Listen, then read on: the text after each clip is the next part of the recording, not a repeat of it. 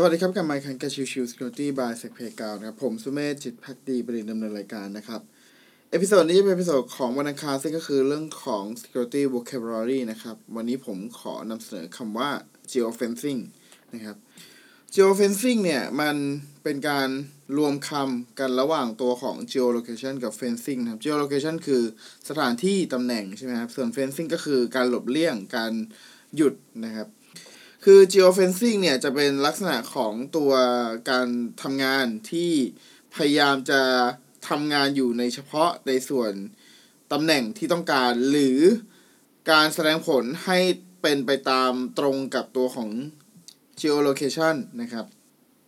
ทีนี้ในตัวของ geofencing เนี่ยมันใช้ลักษณะแบบไหนบ้าง ยกตัวอย่างแบบนี้ครับ ยกตัวอย่างแรกเลยนะครับ ก็คือเรื่องของที่ว่า malware เนี่ย มันจะไม่ทำงานหากไม่ได้อยู่ในกลุ่มประเทศที่เป็นเป้าหมาย คือมันจะมี malware บางตัวนะครับ ที่ถ้าสมมติเราเราดาวน์โหลดไปใช้งานแล้วใช่ไหมครับ แล้วแล้วตัวของ malware พบว่าตัวของ malware นั้นถูก run ในประเทศที่ เขาไม่ได้ต้องการจะโจมตีนะครับ ตัวของมาแวร์เนี่ยจะหยุดการทำงานใน stage ที่ 1 ไว้ทันที คือเป็นการ gathering information ภายในเครื่องนะครับ จะไม่ทำงานใน stage ที่ 2 ที่เป็นการติดต่อไปที่ CNC server หรือไปดาวน์โหลด payload เพิ่มเติมนะครับ geofencing แบบที่ 2 ที่จะแนะนำนะก็คือเรื่องของ malicious application ในตัวของ Android หรือ iOS นะครับ คือมันจะมีลักษณะของการที่ตัวของ malware เนี่ย พยายามจะหาตำแหน่งโดยใช้ตัวของพวก access fine location หรือว่า access background location นะครับ หลังจากนั้นเสร็จแล้วเนี่ย ก็ทำการแสดงผลแอด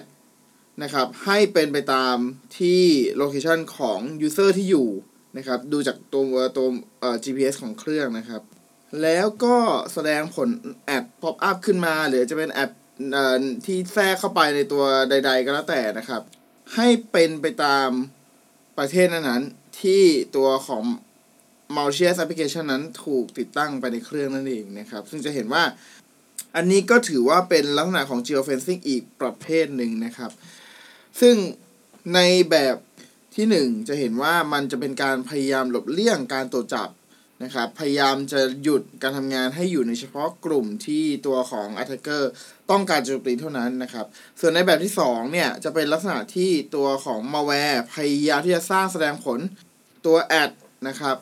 หรือโฆษณานั่นแหละ ให้มันตรงกับตัวของ user มากที่สุดเท่าที่ได้นะครับ ซึ่งก็เป็นพฤติกรรม geofencing คนละแบบกันนะครับ โดยถ้าสมมุติว่าเราจะดูตัว malware ที่เป็นตัวอย่างได้นะครับ ก็จะมีตัวของ eSurf นะครับ e s u r v นะครับ แล้วก็อีกตัวหนึ่งที่เป็นตัวอย่างของ malicious application ที่ใช้ geofencing ได้เนี่ยก็คือ winchip นะครับ w i n s h i f t นะครับ หากใครที่สนใจเรื่องของ geofencing เพิ่มเติมนะครับ สามารถเข้าไปอ่านในตัวของ MITIE Attack ได้นะครับ ที่ชื่อว่า T1581 นะครับ เป็นเทคนิคหนึ่งในการพยายามหลบเลี่ยงการตรวจจับ และก็พยายามการแสดงผลตามภูมิประเทศของเหยื่อนั่นเองนะครับ โอเคพิสดนี้ฝากไว้เท่านี้นะครับ ขอบคุณทุกท่านที่เข้ามาติดตามแล้วพบกันใหม่สำหรับวันนี้ลากันไปก่อน สวัสดีครับ